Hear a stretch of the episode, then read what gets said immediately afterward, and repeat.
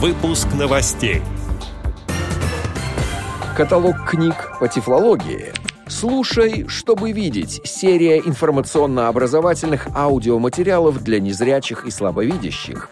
Далее об этом подробно в студии Алишер Канаев. Здравствуйте. Здравствуйте.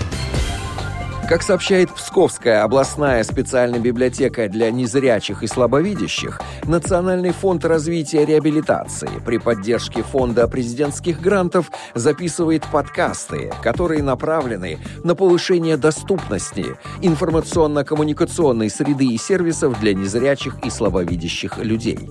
Проект «Слушай, чтобы видеть» представляет собой создание учебных аудиоматериалов, которые позволят незрячим и слабовидящим будущем освоить вспомогательные технологии, облегчающие их работу в операционной системе Windows, в мобильных операционных системах iOS и Android в различных банковских приложениях, а также освоить платформы для проведения онлайн-конференций и приложения, помогающие в навигации по городу.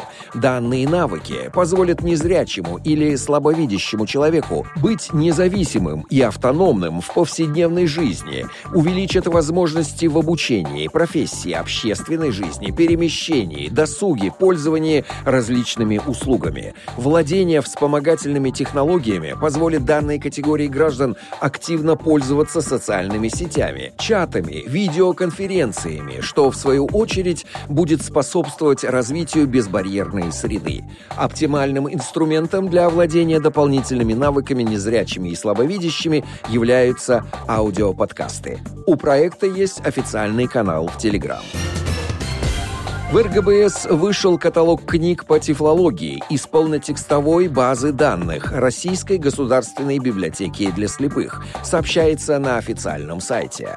В каталог включены библиографические описания книг, имеющие прямое или опосредованное отношение к тифлологии и переведенные в электронный формат. Отбор литературы произведен за период с октября 2015 года по август 2021. Издание может быть полезно тифлопедагогам и тифлопсихологам, реабилитологам, специалистам в области социальной защиты, библиотечным работникам, родителям детей, инвалидов по зрению. Отдел новостей «Радио ВОЗ» приглашает к сотрудничеству региональной организации. Наш адрес новости собака радиовоз.ру. В студии был Алишер Канаев. До встречи на «Радио ВОЗ».